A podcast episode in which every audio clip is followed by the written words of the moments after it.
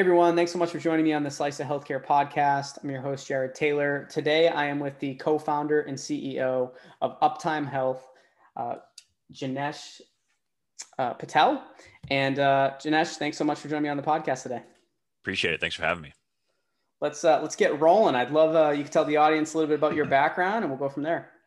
Sure. Uh, my name is Janesh Patel. Uh, background is I'm a biomedical engineer. I have a master's in it as well as an MBA uh, early on in my career, I did you know device design and invention, and eventually I was the clinical engineering manager for the largest health system in Austin, Texas, called Seton. Uh, that's where I really learned how to manage medical equipment compliance and really make sure healthcare facilities were functioning at a high level because their equipment was functioning at a high level. And that's kind of where I got the background to create the company we have today. Can you talk to us a little bit about? I, I, like to focus on three core things whenever I have a guest on. Give us the the why, how, what of Uptime Health, and then we'll kind of dive into one or two other topics um, on this podcast. Sure. Uh, so for the why, the reason we wanted to create this company is, you know, as a society, we're moving into the outpatient direction for healthcare, and one of the things that we noticed, especially while I was working at Seton is we started acquiring some of these urgent cares and surgical centers around the area. And our team was supposed to manage the medical equipment in that area and support the staff there. And we saw how difficult that actually was logistically to drive people, you know, back and forth, as well as try and educate staff on site about why things are important, how to keep track of it at a local level. And there was a big breakdown. So one of the things I wanted to do is create a software version myself to help those kinds of small facilities to have expertise on site, even when we weren't there. Uh, so that's why we created the software that we did today. Uh, the what it is, it's a software tool. Uh, it basically manages all of the devices a facility has. So it lets you roster your make, model, serial number. You know who's the manager, who do I need to call if something's broken. It lets you know exactly what technicians you use for those support, and it also lets you document contracts when are they expiring. And the last thing is it also helps you do the daily, weekly, monthly things that you should be associating those devices to keep it in a quality. Um, good examples of vitals monitor. You know, you have a vitals monitor, maybe a benchtop lab device in an urgent care. That device needs a yearly electrical safety inspection to make sure it's you know safe for patient use. Uh, but it also needs a calibration event anytime a new package of medication is open to put through that analyzer. Those things need to be tracked, you know, for internal purposes, for compliance purposes, and also to make sure that people are just doing their jobs from a managerial perspective. And today, a lot of that's paper based, or it's not well understood on how to best manage it. So our software helps them assign those tasks, create those tasks, manage those tasks, and make sure people are doing their job. Does anyone try to kind of whip together like uh, just using an Excel spreadsheet to like quickly update, like check this uh, piece of equipment on this date at this time? You know, John Smith did this. Like, is that one of the ways? They can address this problem today? Yeah, 100%. So the process we are displacing today is paper based and Excel based. So they do have Excel sheets or paper documents that are either you know on a clipboard next to the machine that someone has a signature yes i did this and what here's the time and date i did it at the biggest problem with that is it's all retroactive um, in terms of how you review it it might be the end of the month the manager comes in and looks through the binder of signatures and says oh wait we missed this one day well, that's you know you caught that retroactively. That day's come and gone, and that could have been good or bad for the patient. Who knows? Hopefully, it's not. You know, these are small devices, but still important to know. Um, and the other thing is when things live on Excel and pieces of paper, they don't get updated regularly. Uh, I can't tell you how many times we go into facilities and we ask them, "Can you give us your medical equipment roster?" Something you think they should know, like what kind of devices do you have in your building that you're treating your patients with, and where are they? Uh, sometimes they'll hand me the first purchase invoice when they open up their facility. It's never been updated. I was like, well, you say you have these three, call it, you know, patient beds or this exam light, but I don't see them anywhere in your system. It's like, oh, well, we bought new ones and here's another. It's very chaotic in how they do that. So part of it is, is Excel and paper is good, but it's not easily managed. I hate when those are still things that are, are used for, for no matter what business someone's in, right? But especially in healthcare, like it, there's there's solutions like yours, right? That you, that you just laid out. Uh, it, I don't care what anything's better than like paper based. And then obviously dedicating time to put together a platform that makes that easier from a technology perspective is huge.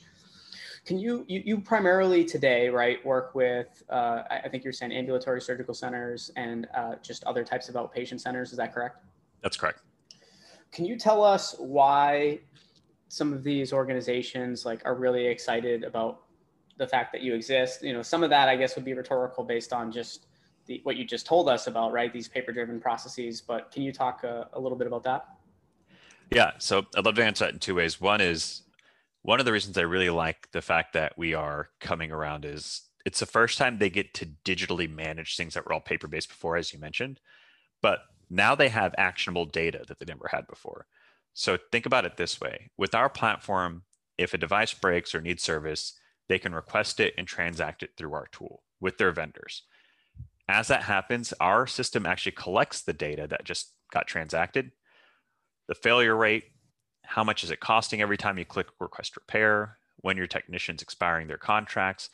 And our system actually will start mining that data to inform our clients against end of life analysis for that device. So instead of using gut feelings, which is what a lot of our clients do today about that machine looks kind of old or this machine feels like it breaks down a lot and we need to replace it. We're going to give them data that says that machine is actually breaking down at a higher rate than average, or that machine is costing more to maintain than it costs to each even buy a new one.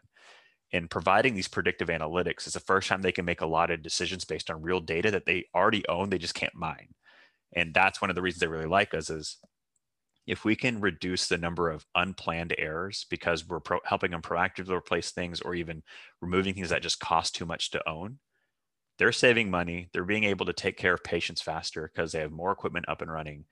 And in general, they're just making smarter decisions. And that's why really companies are liking what we're doing today. So, could one of the use cases too be like when someone in like the finance department is putting together like projections on when new equipment might be needed, they might be able to take some of this information and say, hey, this certain piece of equipment could be expected. We have to move on to something newer on this date. They could work that. I'm guessing they could also work that into their model. So there's many areas that actually having a solution like this can help these outpatient and uh, ambulatory surgical center uh, organizations. Yeah, it's giving them better ways to make budget forecasting for CFOs and COOs. It's giving them better planning tools because before, if you ask them, okay, how are you budgeting for your service and repair spend for this coming quarter? They'll be like, well, we just trended it from last year or last quarter. And of course, that makes sense at a very simple level. But if in the sixth year of this device, it's expected to break down twice as often because of its age and you know use rate, you should actually budget more. You know like so these are the things that would really help save a lot of time and energy and they can make better decisions with that same data. So i think you're right that there's lots of use cases. Not only does it make the clinical staff's lives easier that they can track and document things digitally but the cfos the coos they all benefit. I love that. That's super interesting. Um, where, where can people learn more about uptime health yeah, so I mean, we have a website, obviously www.uptimehealth.com. Uh, we try and go to conferences, so you know, urgent care conferences, surgical center conferences. We're starting to get more into the dental world. We're realizing they have the same problem uh, in terms of managing sophisticated equipment, having a small staff to do it with no localized expertise on equipment management, and they only really have a couple major players with, you know, Henry Schein, Patterson, and Benco kind of owning that service market and equipment market. And we're already working with two of those three names to help you know integrate or make lives easier for their clients. So we think uh, you know going to trade shows looking at what we have we have demos on youtube uh, but also happy to just connect with anyone that wants to learn more. Awesome. Yeah i'll, I'll throw those links in, in the show notes too social media and website links. And just so the audience knows this is really your intro podcast. The goal is to have you and other members of the team on where we can kind of dive into some uh, specific areas of the business. But this was a really great overview of what you're working on today, why you're working on it, and why your current and prospective customers uh, are loving what you're doing. Thank you so much for for joining me as a guest. Really appreciate it. Yeah, anytime. Thanks, Jared.